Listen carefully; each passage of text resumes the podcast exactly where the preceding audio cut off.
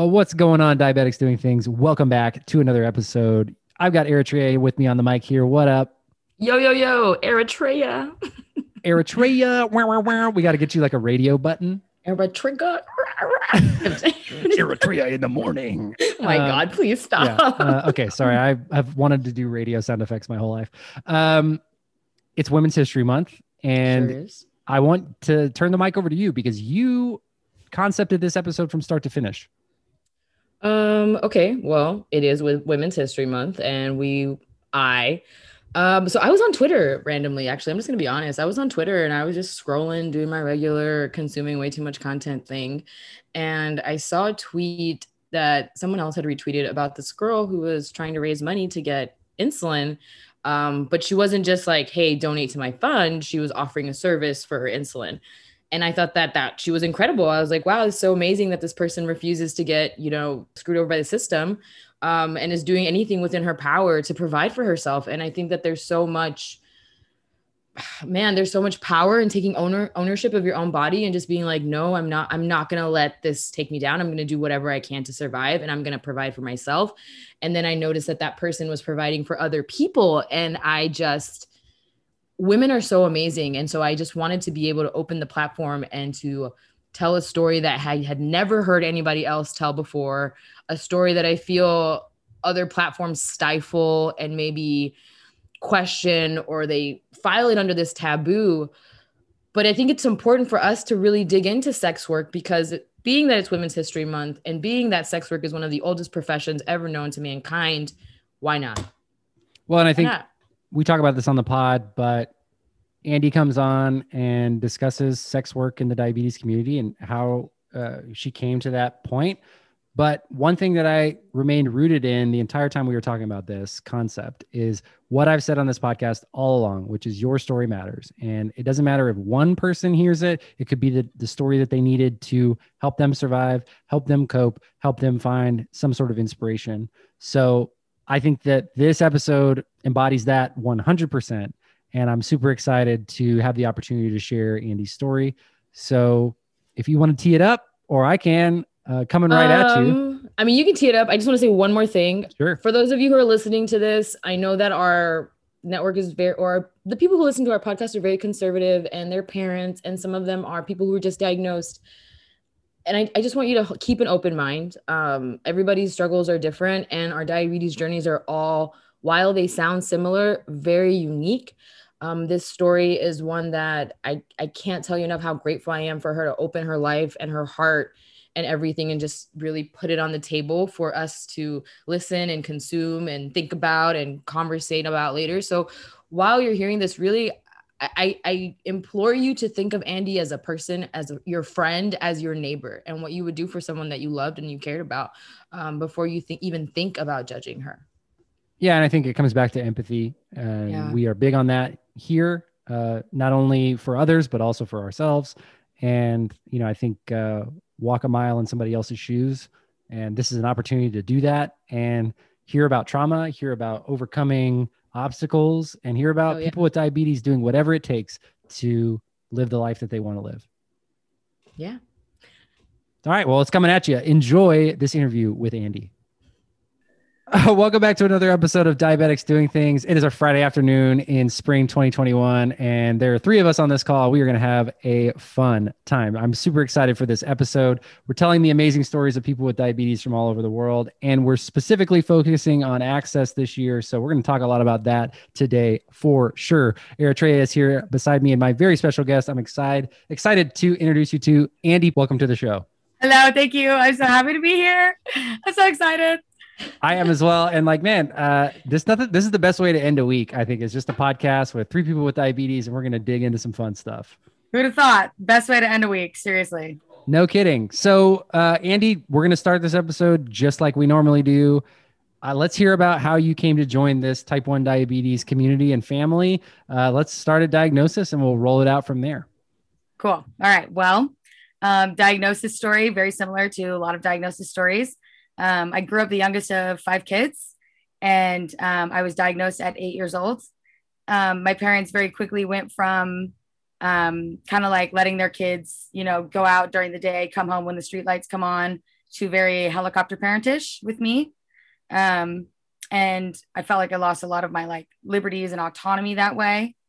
Um, but then, you know, from there, it was just like going through my experience in my teenage years and stuff like that. And then going into my experience in my adult years and losing my insurance and, and doing what I had to do from there. So, well, and that's one of those things that I think a lot of our listeners who are parents or caregiver, caregivers of people with diabetes understand. It's like sometimes right off the bat, you just get real protective and you're not really sure how things are going to go. Yeah. I mean, I, I can't blame my parents because all of us were so traumatized. And even though it was, it was my diabetes, like I was still their kid. And so, um, you know, it, it was a battle from there of like none of us knowing what the hell, none of us knowing what the hell we were doing, you know, and we didn't have the best information on like what to even expect. You never do. And so from there, it was just like a learning experience while I was going through puberty, which is just like everyone's worst nightmare. Yeah, and I think like teen years are always the hardest. You know, whenever you hear about people talking about their life with diabetes, I was fortunate and I always talk about like I'd kind of gone through my angsty phase already and I was like 16, so very mature, you know, very yeah.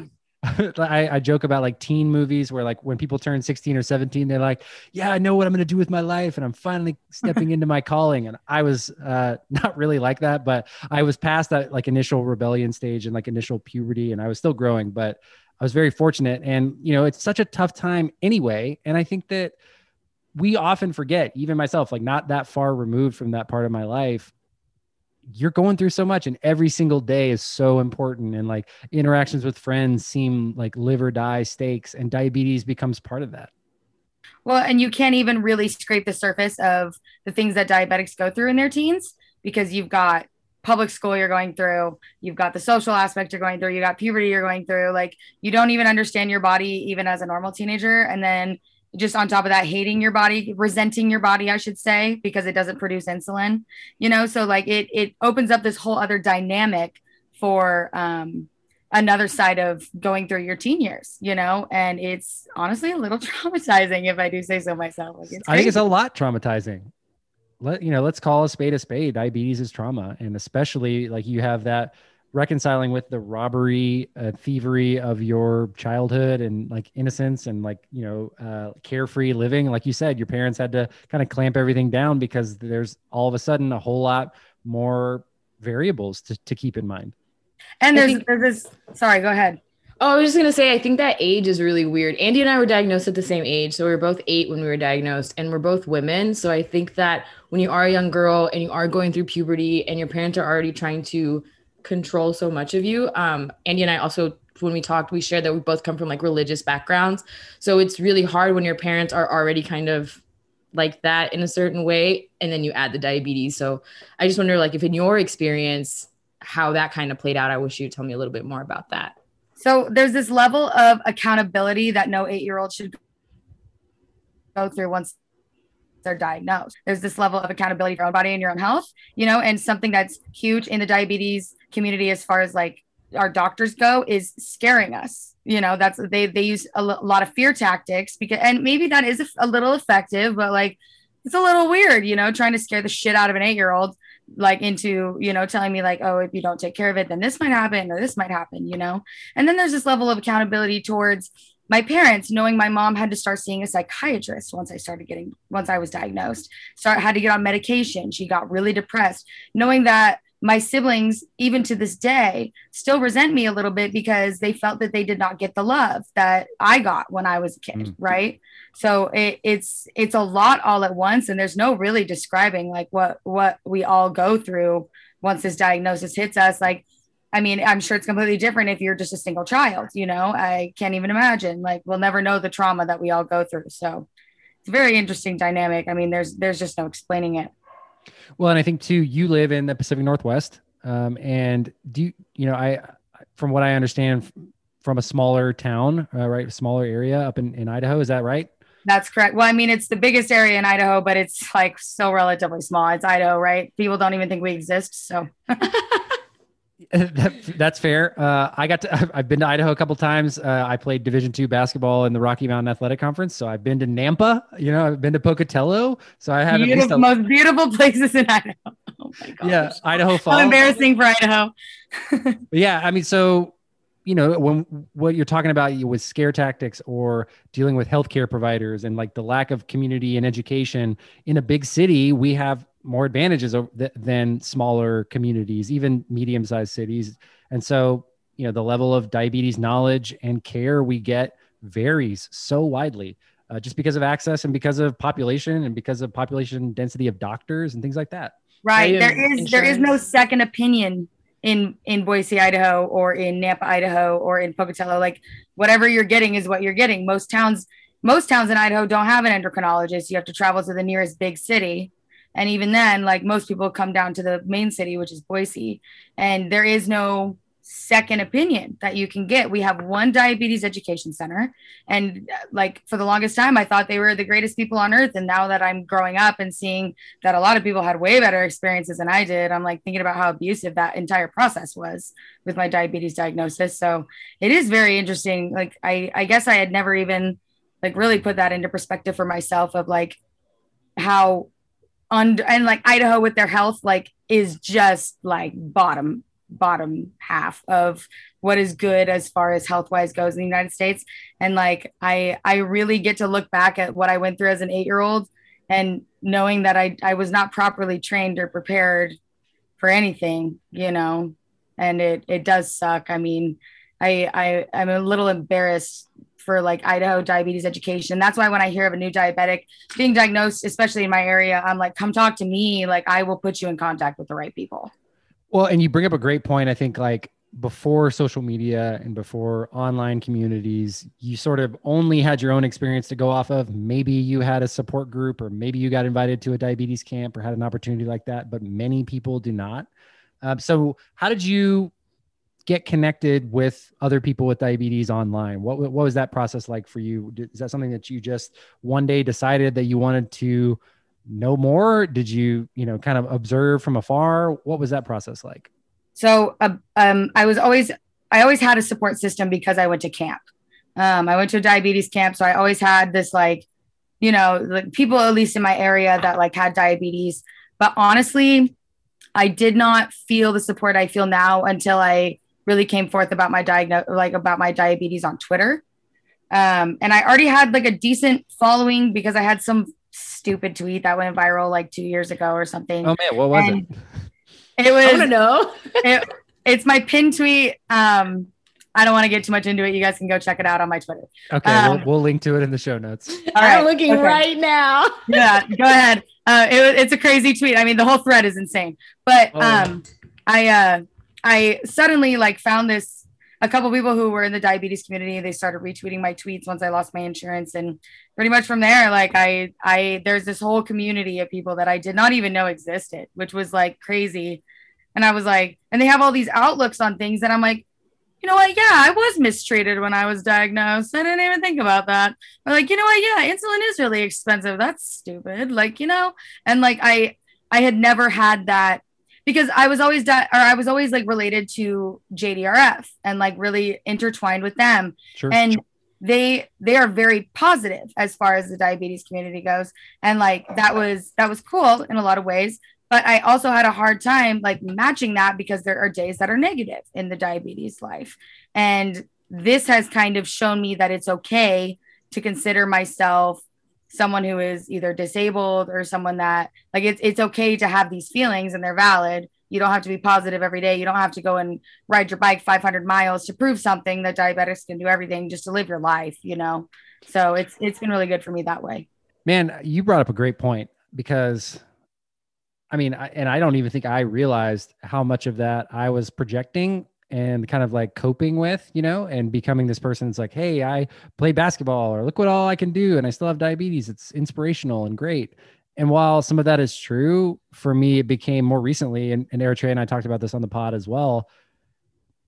There's a lot of acceptance that goes into a life with diabetes and accepting that, yes, like while I am, uh, you know, a freak athletic specimen by my own standards, and my wife, my wife's rolling her eyes. Uh, I still am a disabled person and I still require insulin uh, to survive. And I still require, uh, you know, I have hypothyroidism. So I got to take a synthroid every day or else I'm going to be a real bummer to be around and feel really shitty. And it's like, you know, there's, there's such a fine line and even now, you know, I'm watching uh, conversations of people because of uh, different states have different regulations and qualifications on who's eligible for the vaccine.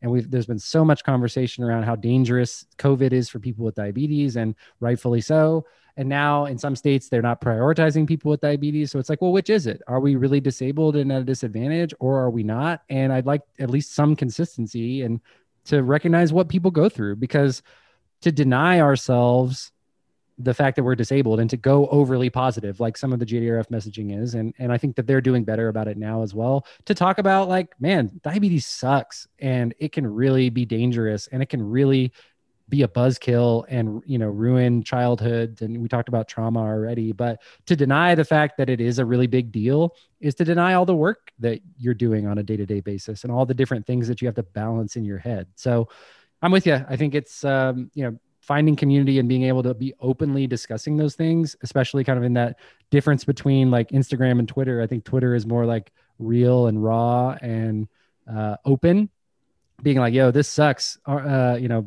I, I've I had my fourth low blood sugar of the day on work calls, and I've pounded 50 gummy bears. Like that's a super relatable thing. That's not overly positive, but it's so such a huge benefit to be able to see somebody else going through that and really normalize the day to day struggle. It's a right. bummer, but it's okay. Like we're all bummed and we're still making it. Right. Yeah. And like just knowing that like those days that I am not able to go to work, you know, I felt so bad for them for so long. So long. Like, why am I even trying? If all these amazing diabetics can do all this shit, like, and I can't, then why am I even trying? You know? But then just finding this like sense of normalcy this like this middle ground of people that deal with the same thing I deal with and they're constantly bitching about the same shit that I'm bitching about. And I'm like yes you get it. I don't want to have inspirational stuff anymore. I've had enough of that. Like I want something real in my life as a diabetic and I want to be validated that like some days like I can't do like I don't want to go play volleyball with my friends because I've had a high blood sugar all day and that's totally fine you know? And that's that's been amazing for me you know so I mean, we can't live, love, laugh diabetes away, but we can laugh our asses off a little bit. I mean, that's yeah. that's the only way. I like. I think that that's kind of how the community has really helped in a way. It's sort of a buffer between the bad experiences because at least that way we can relate to one another and have these conversations where it's like, yeah, this sucks, but did you see that one girl's ugly ass tweet? Anyway. yeah, seriously. And sometimes there's jokes that go through Twitter that I'm just like, any abled person would never like understand this joke, but this is the funniest shit I've read in a long, long time. so you know? Real. That's how I actually found Andy. She tweeted something hilarious. And that's how I found your account. I wish I could remember the tweet, but it was something hilarious. Like, it's either I'm drinking a juice box or I'm going to sleep and never waking up again. Something yeah. like that. I think I remember the tweet. It was something stupid like that. But it's true. Like and and diabetics have this level of humor that only we're going to understand. And even though it only has like 50 likes on it. I'm like, dude, that's funny as shit. If you're diabetic, that's funny as shit. You know, it's funny. I made a like an Instagram story over the holidays. I had like run out of low supplies. And so I was like making a peanut butter and jelly sandwich was like all the carbs I had. It's like two in the morning. And so I put it on Instagram stories. And um, one of the awesome T1D moms that follows me just mailed me a bunch of juice boxes and like gummies. And I was like, wow, so I, I never felt so seen and i was like yeah like, i could go to the store but i'm just like god i don't want to go you know to the corner store at 2 a.m to buy a bunch of gummy bears. Um but it, yeah anyway shout out to it, to Sarah, it's cool how the community always like helps each other. Like uh, there was a while um, where I did, couldn't get any insulin, and I would have friends all over the country mail it to me. And actually, on Twitter, I found Laura Marston, Shout out to her. And she queen. She's a queen. Love her. Saved my life once. Like honestly, I had no insulin. I just gotten out of DK. Like I was like some dumb 18 year old. So she mailed me some insulin. And that's how I really found help within the community to get supplies. And I know Andy, you get help also and you give help. So maybe you could tell us a little bit more about that. Well, yeah, because I, but and I want to, before, like, I want to put a pin in that because I want you to answer that question. But we're talking about access uh, and the, the realities that people with diabetes deal with in this country, especially because of insurance. And when you turn a certain age, you know, you have to get off your parents' insurance and maybe you're not able to be on that and it's tied to employment. And then the cost of insulin is astronomical and continues to go up. So you have to turn to Twitter sometimes. Uh, you know, I've had there used people... to be Facebook groups. We used yep. to have groups, and then they got rid of them. They hold us. Stupid Facebook. yeah, can't trust Facebook. That's for sure. Actually, I probably should bleep that out so they don't blacklist our pod. But uh, they're listening. Uh, but yeah, I I, I don't want to cut you off, Andy. Go ahead and uh, and and answer. Like, let's talk about Eritrea's question. This is such there's so much information to shove into one question. So i'm going to do my best to kind of explain it as tell us as, the whole story. start at the beginning. I want all of it. All we right. got time. So this all dates back to my background in religion. Um, i grew up lds or mormon. Um, and it was very clear very clear from a young age that um, if you weren't going to be mormon then you weren't going to be a part of the family um, so when I turned 18, I legally no longer had to be a part of the religion. And I was a senior in high school and I moved out of my parents' house. So I had my own little studio apartment. And I don't know if you guys know anything about Boise housing right now, but it's freaking insane. Insanity. I was paying for an apartment. I was working like close to full time and I was trying to graduate high school. Um, and my dad kind of just never took me off the insurance, but we never really talked about it because I didn't even like think about it. I had never known how much insulin cost. And so he just never took me off the insurance. So like I would just go and pick up my prescription every month, you know, whatever. Um, as I got older, um, it was just kind of said that like I, I figured it out finally that he just kept me on the payroll. Maybe bleep that out. He kept me on the payroll um, to make sure that I was always insured. Well, 2019 comes around, right? I've been working on my relationship with my parents. We have a great relationship now. Every year it gets better. Um, and 2019 rolls around and my dad takes a big look. He's a he's a business owner, very successful, well-known business owner in my area. Um, he takes a look at his company and realizes that he's paying way too much for insurance. So he starts, he talks to his insurance agent and tries to decide what to do. And they narrow it down very clearly that I am the most expensive person on the insurance plan. Um, and not just because of diabetes, a bunch of other stuff. You know, I've got a lot of health issues. So um, my insurance agent looks at my income and decides that it would make the most sense to take me off the plan, but assured us that I would qualify for Medicaid. Right. So put a pin in that. In 2019, I was hospitalized for mental health um, in April, middle of April. So my brother comes to visit me and he is an accountant and he goes, You know, Andy, knowing you, you probably procrastinated it and did not pay your taxes. And I was like, Oh shit, you're right. And I'm like, literally, it was like the day of the filing and I was in the hospital. He's like, Okay, don't panic. You don't even make enough to owe the government money. Um, we'll figure this out in January because he opens his business for taxes January to April every year. He's like, We'll figure this out together in January, February, March, whenever you want to figure it out, we'll figure it out next year. And I was like, okay, thank God. All right, back to the main story. So I applied for Medicaid and the expansion plan, which happened in 2019. And I had like a day left to do it. I got on it. Um, Medicaid was literally a dream come true for like a month. I had no copays. Um, I got the insulin I needed. Um, and it, it was like a miracle, right? Um, and then they uh, started sending me letters asking me to verify income, asking me to verify um, my diagnoses, asking me or telling me that they were no longer going to cover a type of insulin, um, a lot of stuff. And it, it, I had to go through a lot of hoops with my doctor and stuff like that too. I had to switch insulins, which I'm now on an insulin that does not that, or I was on an insulin that did not work for me. And it was very frustrating. I think in the span of 45 days, I got 15 different letters from the Department of Health and Welfare just about miscellaneous things and it felt to me that they were trying to get me off of medicaid. Like i they did not want me on there. They were looking for an excuse. So then um, quarantine happened. I'm in quarantine. Um, i was not essential so thank god i got to stay home. And um, i had an episode of dka so i slipped into ketoacidosis.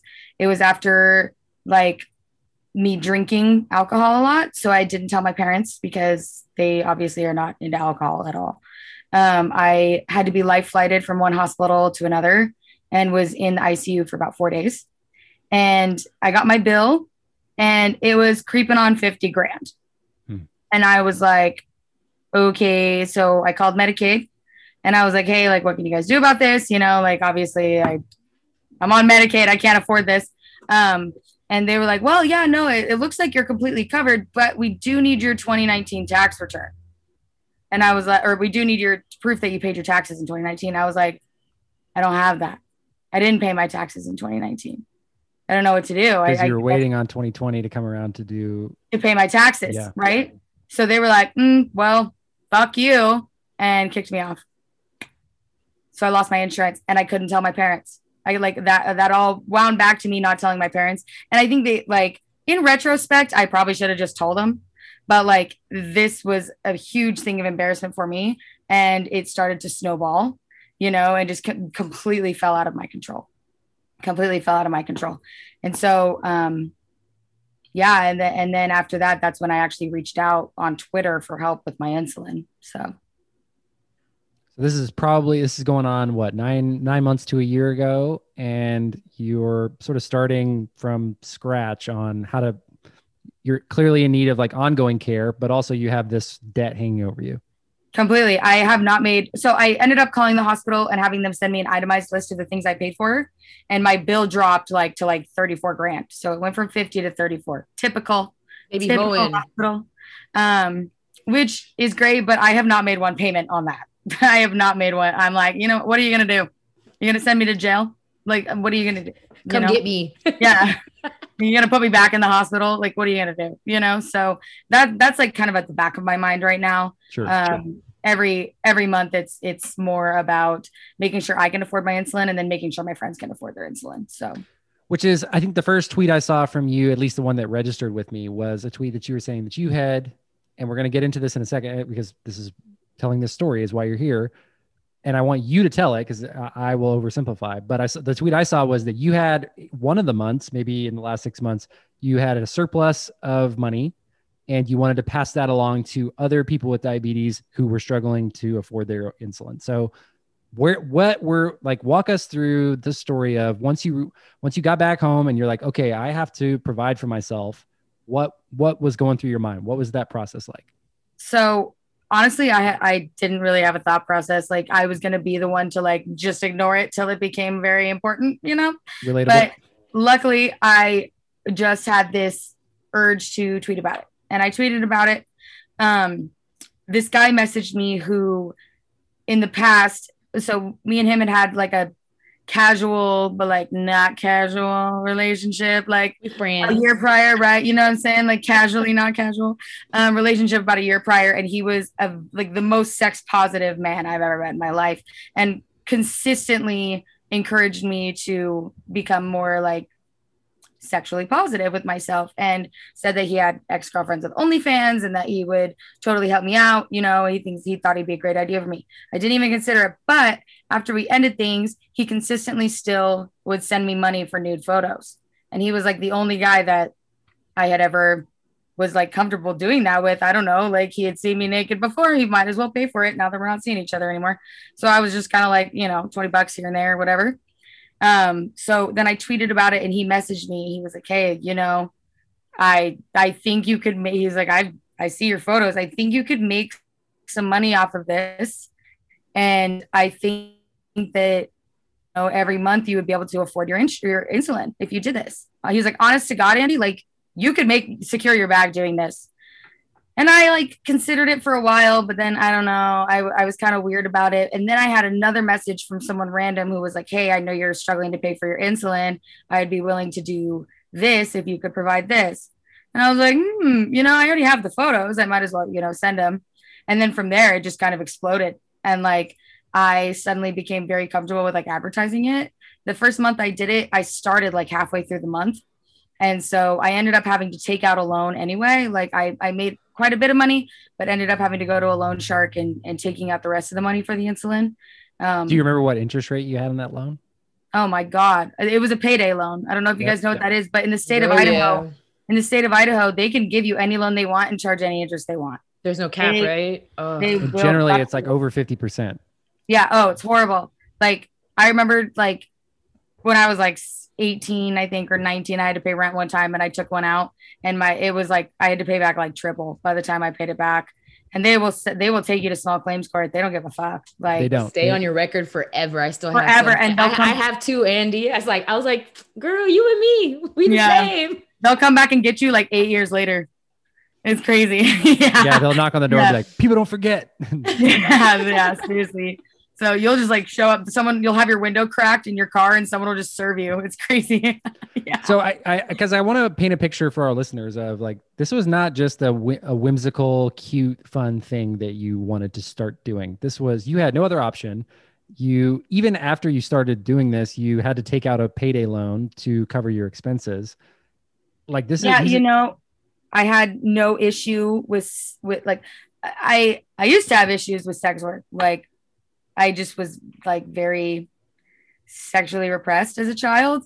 And then but because I had like already kind of dabbled in it, I had to really talk to myself and be like, okay, is your problem a problem between you and sex work or is your problem a problem between other people and sex work? You know? That was that was the big question for me. Hmm. And it's like, you know, I know the answer to that. I I I don't have I never had any issue with the photos. And a lot of people get that wrong all the time. Like, oh my God, it's so sad that you have to do this pay for your insulin. It's like, I would be doing this anyway. It would just be fun money, right? But it it does suck that I have to work to pay for my insulin, you know. A lot of people don't look at it that way, but but it, it really wasn't something that I considered doing professionally until I had no other choice. So Well, it, and first of all, that was a, a super mindful and aware way of looking at the perspective. Um, and I mean, I could just hear my therapist retweeting that type of self talk in, in in the background. It's because all three of us have religious upbringings. I think this is so interesting right now. Like all three people in this conversation come from a religious background and were raised in some type of church, whether the Islamic church or the Christian church or the Mormon church. So it's just really interesting to see the correlation of what will people say because that is so big in religious constructs. completely So drilled into our head. It's a Completely- brainwash thing. Right, Yeah. because abstinence was the only option. you right. know, right. Like there was no la- lack of sexual education. There were so many girls that went to my high school that got pregnant in the first year after leaving home because they weren't given the information they needed to learn about sex. Uh, and guys, I was just didn't. always taught no sex. Yeah. You just And I get sent mean- back to Africa in my culture. They just send you back home. Like, go bye. Bye. Well, and you know, there's a lot of really ugly things like uh, you know, pregnancy camps where you like you get pregnant, you go away, and then you come back, and it's like, well, where have you been? And you know, all of these things. It's just a, a- a deep, deeply rooted in shame um, and very old world. But you know, I want to come back to, and we talked a lot about these types of conversations about unsolicited feedback from other people online, and specifically towards women, who I think. Uh, and I've I've talked about this with a number of other you know diabetes influencers who put their life with diabetes out in the open. I don't get a whole lot of negative feedback because I think I'm big and scary and a man, and they you white. You're a white I'm man. white. Yeah, I'm white. Um, and I'm handsome though. You know that's the thing. Um, Shut but up. uh, the, Mainly because you're handsome. yeah, Yeah. you- yeah, exactly right. Uh, but goofy ass. the uh, I, I think like people and men specifically, and other women, I think uh, pile on as well. Unsolicited feedback. What what were people saying to you directly uh, after you made this public? you know, um, so I want to get it straight that the healthy feedback completely out outshone the, the negative feedback. I, you know, a lot. I, I I think that I truly am one of the first sex workers that was using the money to pay for insulin. And um and I I know that a bunch of other girls have started doing it because of me and I'm like yes like team slut you know um but um some of the negative feedback was it, it really used to hurt my feelings. It really used to hurt my feelings because in my head I'm like, how can you be such a horrible person that you don't see what the the common denominator here is, what the bigger problem here is. Like you can be all against sex work, but you cannot be against someone turning to sex work to provide for themselves, for their healthy lifestyle, you know. So um you know, pretty much every time someone slut shames me online, I call them out and then I block them. I love the block button. That is my best fucking friend. Block. Bitch, if I don't like what you're saying, block. I don't give a fuck. block. I love that shit. Like that guard, is my- guard that headspace. that has become the most like just common tool for me to use as far as anyone who's hating on me is just like block. Like, Isn't it the best on you- iMessage when you can still see them typing and you block them? so now they can't. that is empowerment. That is a devil move. I love that. I'm like, send them a nice long reply, see them responding. I'm like, black. That shit's gonna show up green, isn't it? Yeah. Mm, yeah, love that. Um, but it it's painful. I mean, it's it's still painful because no one's like not everyone's gonna see it from my point of view. And I know, I know, oh my God, I know that people from my church have probably seen my stuff and they're going to have their opinions. No matter what I do, I can't change them. And um, it gives me, it gave me anxiety for a long time, knowing that people probably knew, knowing that my parents probably know, you know, I'm sure that someone's told my parents and they just, cause they're always, they're, they, they always kind of like creep around the question, you know, and they notice that I don't get letters from health and welfare anymore. And so they always just kind of ask like, what are you like, what are you doing? You know? I was like, oh, you know, like I, I'll just make up some story or whatever because it's not their business. Sure. And um, but the I I just really it really came into light for me how much men hate women. And and then it really came into light for me that the reason men hate women for sex work is because we finally have a, a way of working that we make more money than men statistically. And I mean, it's astronomical how much more money statistically we make than male sex workers. Female sex workers just make more money. So, like, you know, that's Well, yeah. I mean, I think for the first time in 2020, I saw, I can't tell you how many Business Insider or Forbes articles about girls with OnlyFans accounts who Yep. making six figures a month and, and upwards of that. I'm like, you know, there's no way, you know, I- it's like that, that type of narrative was a huge power move because I think in the past, um, listening to small comments from, uh, from men almost always about uh, stripping or about uh, turning tricks or what, or what have you, the minute you assign money to it, it becomes a huge issue. But you have no problem with women doing it for free because again, that right. old world power dynamic. and I had I had someone call me out. It was I remember I was on Valentine's Day. I was in bed with this extremely sexy male, and I get on my Twitter and I see someone slut shaming me, saying because I I posted some like video in my lingerie, my hot my my Valentine's Day lingerie, and I was like, if you don't have a Valentine, you can get off to me, whatever, you know, something stupid. And he um he just said like, oh well, me and like I don't need that in my life, like. I can't believe I ever followed you. Saw me and my fiance watch Pornhub and I was like, so it's okay when you're not paying for it. And it's okay when you know that, you know, like 20% of those girls on there are sex trafficked. Right. They're probably underage. You don't know what you're looking at. And but that's that's fine because you're not paying for it. But the second I'm making money off of it, it's suddenly I'm a slut, right? And I was like, that's literally what you what you just said. And he just could not take that as a man like me calling him out something on his pride, you know. So that that was that was really eye opening for me. And every time someone slut shames me, it makes me give one less of a fuck. So, well, because yeah. you're a you've created a life for yourself uh, and giving yourself balance. Like you said, you don't get those letters anymore, and you've also turned it into a way to help other people. So when Yeah. when did that come into the equation of like, hey, uh, now because you're on Twitter, you're you're making money, you're advertising your work, and then someone else needs help. How did that come into the equation? So um I I won't say her name. I don't know if she's comfortable with it. We'll call her Kay. Um I so someone contacted me um and asked me to be um a component in their thesis. And they we did an interview. I told them every we had like a three hour phone call. I told them everything. He was like, dude, this is fascinating. He was like, just so you know, I I have interviewed a couple other sex workers online. I think you should get in contact with them he sent me their ads and i go and i follow i follow this girl kay and she actually already followed me so i message her and i'm like hey queen like i i didn't know there were other diabetic sex workers on twitter. Like this is so cool. We should be friends.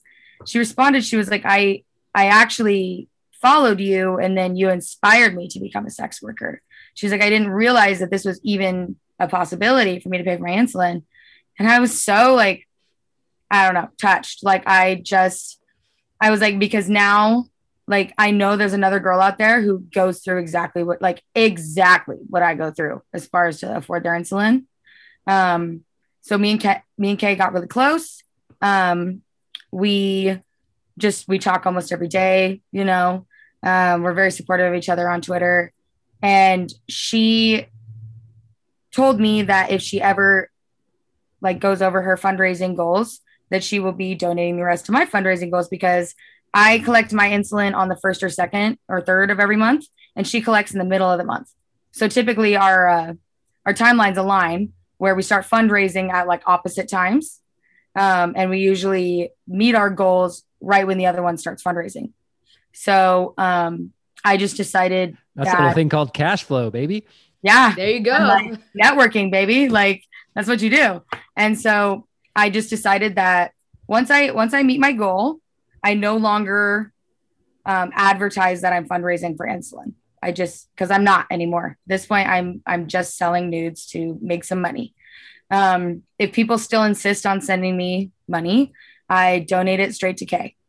Um, or if she is at her fundraising goal, then I donate it anonymously to diabetes programs in my area. So the diabetes camp I went to gets usually typically between three and five hundred dollars from me every month. That's amazing. Thank you. Hey, you're so amazing. I think I'm actually gonna cry. No, me too. I don't want to. Don't do, don't do it. Rob, talk so we don't cry. Yeah, white man thing. yeah, I just can feel white noise with with white man thoughts. No, I think I think what's really important is something that I've said a lot, and like sharing your. You never know the impact that your story can have, uh, no matter what it is. And I, something that I have I've talked about a little bit, but I had a guest on my podcast early on in the first ten episodes and she came on and early it was early in my podcasting life. I really didn't know. I was just trying to find people who were up for the interview and would be up to share it. And she came on and she's like you know i work and i i go to work every day and i work in retail and it's really hard and i have a hard time managing my highs and my lows. And sometimes i just feel like there's no hope and i you know it's it's nice for me to be able to see people online who understand what i'm going through. And you know i came out of that interview and at first i was like you know kind of in that old mindset of overachievers and everest climbers and marathoners and things like that. I was like wow this is really probably not going to resonate but you know it still was a good interview. I'm going to post it and i'm going to you know do that. And when i looked at the number of shares and downloads and like engagements that one by far outdid all the others and so that's why I say like sharing your story matters. Like you inspired that girl, that woman, Kay, to provide for herself. And now you guys are paying that forward and, and have started to encourage other people to know that, you know, we're, we hear all these stories all the time, tragic stories of people who are rationing, people who lose insurance, people who die. And there is another way now. Uh, there, there's another route uh, to take for people who may maybe don't have another choice or who maybe just like were curious about it and wanted to to look at sex work as a career because they saw some business insider headline or because they had a friend of a friend or they saw one of your t- tweets that goes viral. And yeah i just think that sharing your story is so important. And even if it is hurtful sometimes to the people around you or is scary because i imagine like you still deal with a little bit of sort of chronic anxiety and fear around your personal relationships Oh, absolutely. I the only so my only family member who follows me on Twitter is my sister-in-law, Andrea. Shout out. Love you, bitch. She's like the most sex positive person in my family. And I still know that like at the beginning, I was like, oh, it's okay. Oh, you know, only Andrea's gonna see this. And but I it's become very clear to me now that my entire family does know. And that was horrifying for me at first. And until we have the conversation about it, it will be terrifying because I know right now that they don't see things from my point of view. In their eyes, they're like, well, why don't you just get a really good job with insurance, you know, stuff like that. It's like, well, what the fuck do you think I'm trying to do? You know, like I I was the only one who chose not to be Mormon until much later. You know, most of them are no longer Mormon, but I was the first one who at 18 chose not to be Mormon, and therefore I didn't get college paid for, and they all did, you know. And so that robbed me of an advantage that all of them had and they're all insured under my dad you know now still to this day because they're not expensive And so they'll they'll never understand it until we have that conversation.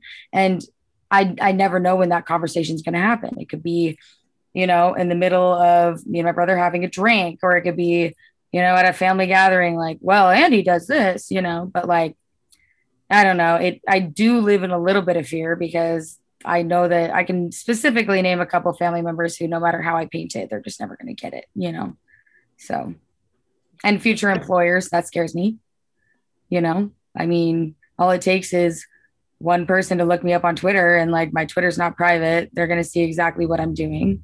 Because there's a stigma around this whole sex work thing, which I think is just, in my opinion, stupid, but it's valid. It's just, it's like you said earlier, it's just men hating on women. It's this inability to control our bodies and this almost like internalized self hatred that they don't get to make the decisions for us, that people are actually buying these photos. Because at the end of the day, like sex work is one of the oldest professions ever. It's yes, you can read it in every. I wanted every, to. Is that, a, is that what they, the oldest profession? Yeah, that's like the, they talk. Mary, Mary Magdalene was a sex worker.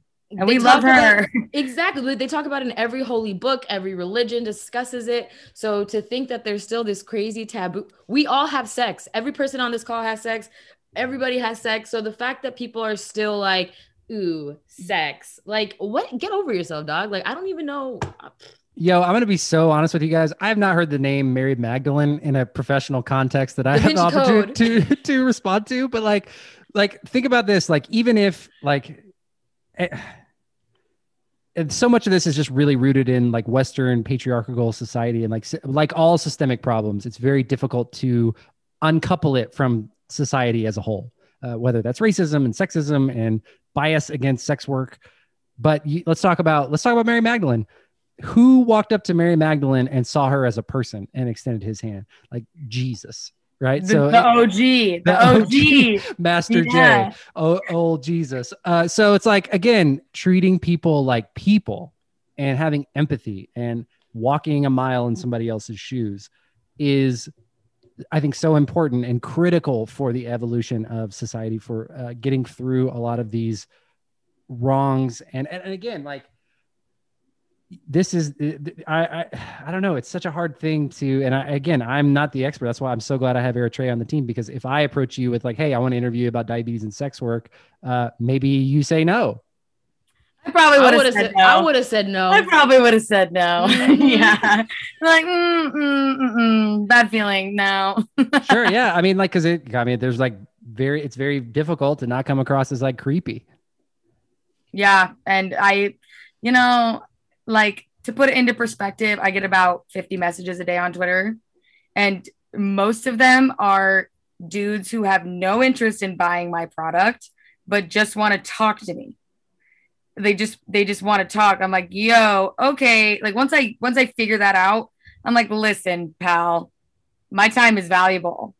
Like I like you can either like I don't I don't I don't need more friends. I have enough friends. I don't need more friends. Okay. I'm not looking for some random male on the internet to be my friend and check up on me you know like i appreciate it but i know that you like you're using this to your own gratification. And like i charge for that. So you need to respect that. And usually i just either block them or tell them straight up like hey i'm not interested in having any more friends. But you're right. Like if if you would have reached out to me it probably would have been a lot more difficult to get me on board you know, she reached out to me and I was like, oh, okay, bad bitch, I'm down. You I mean, know? this was my idea. I'm obsessed with women and women who do badass things. And I I saw so much power behind what you were doing. Like you didn't let these men talk crazy to you. You were absolutely shutting down these niggas in the in the mentions. I was just like, I don't even have to say shit. Like she's got this. And then we started talking. And I was like, oh, she's a fire sign? Never mind. These people don't even know who they're playing with. like, this is hell personified. So I think that when women take control, that's something that needs to get talked about, especially now in 2021, where we're stepping into being the main character and no longer being just like, the cute side girl who's here to make the story possible. Like, no, the story is about us. Get the fuck out of the way because right we, we run the world. Like, what are we talking about anymore? Yeah. Women's History Month. That's and truly, and truly Women's History Month. And this is this is huge for us. Like, and and women like ultimately do run the world. Like, I'm sorry, but it all comes back to creation.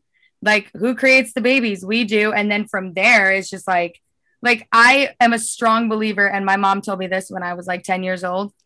Women can live without men, men cannot live without women. And that is facts. That is big facts. And it seems like only women get that. Like only women seem to get that. And Speak on it, Sister Andy. Speak on it. My biggest thing about all of this is that you're the first guest not named Rob or Eritrea that said big facts on the pod. So I'm just like, we're fam now. I appreciate that. I love it.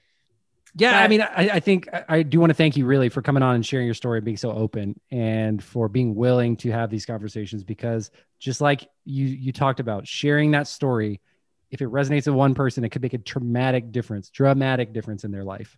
Um, Yeah, and I think that the biggest thing is that like we just need to keep fucking talking about it. Like the converse, the, it all begins with the conversation, and like the more you talk about it, the more people are informed. And looking back, like in retrospect of my life, if I would not have had the conversations, I would be a completely different person who is anti-sex work, anti whatever. I would still probably Mormon, and they're anti everything, you know. So um, the conversation and just and allowing me to have this platform to just discuss my story i'm very grateful for because i know i mean just talking to kay you know and and there's a couple other sex work diabetic sex workers on on twitter that i know of um they they would never have been able to afford their insulin i truly believe. And they would have had to do even more drastic things for insulin if it would not have been for me just doing it you know just doing it and like being open to the conversation having conversations with them. And so i'm i'm very honored to be a part of this. I think that this is going to be really good. Well, I thank you, and to thank thanks to Eritrea for you know really pushing the envelope on the programming. And you know we're we're going hard at Women's History Month uh, this year. So Yeah, uh, the, your takeover is going to be amazing. I can't wait to see a day in Andy's life. Like, give me all, all the tea. oh all the dear i mm, i'm already planning it out my blog post is going to be great i mean it's it's all coming together so It's excellent, and I think you know this is why we want to have. Uh, we're we're trying to decentralize so much of the narrative around diabetes and give a platform for everybody. Every uh, the from the start, the the point was to tell as many stories as possible because when somebody gets diagnosed, whatever they're into, we want to make sure that that represents them and represents people with diabetes, whether they're skiing down Everest like a crazy person, or whether they're just trying to make it to their job uh, or raise a family or you know work as a sex worker. And I Whatever think, that job may be. Because, like, like I said, I just want to hammer home the idea sex work is work. People deserve to be compensated for their labor, regardless of your opinion on it. So, like, pay sex workers. Thank you. Stop watching child porn on the internet for free. and i honest to god people make people make money off food. They make money off water. They make money off exercise. Why can't we make money off sex? Where where's the boundary? Who drew that boundary? I mean jesus loved sex workers the most especially the sex workers jesus loved you know? So anyway If we're going to oh, put the final nail in religion's coffin, I just want to say that in every holy book, there is a quote and it says, To you, your religion, and to me, my own. That's big in the Quran. And like, we're not supposed to judge each other. That's literally the whole point. We're going to die and then our maker will judge us. So let's all stop judging one another and just be neighbors like we're supposed to be. yeah that ain't your business stay in your lane baby and love your neighbor as yourself. There you go. Religion all day. God, we, we're- thanks for are thanks for this Bible study. You're welcome. Oops, sorry for that that's my dad calling sorry for that oh, not to worry. Uh, I almost called you Kathy because I'm reading your name, but Andy, thank you so much uh, for oh coming. sorry i'm using my mom's old laptop so embarrassing i don't know how to switch it over to my name oh, I'll send you the information for how to do that. I know how to do that. It's so easy. Shout out, be shout out. Eritrea on IT.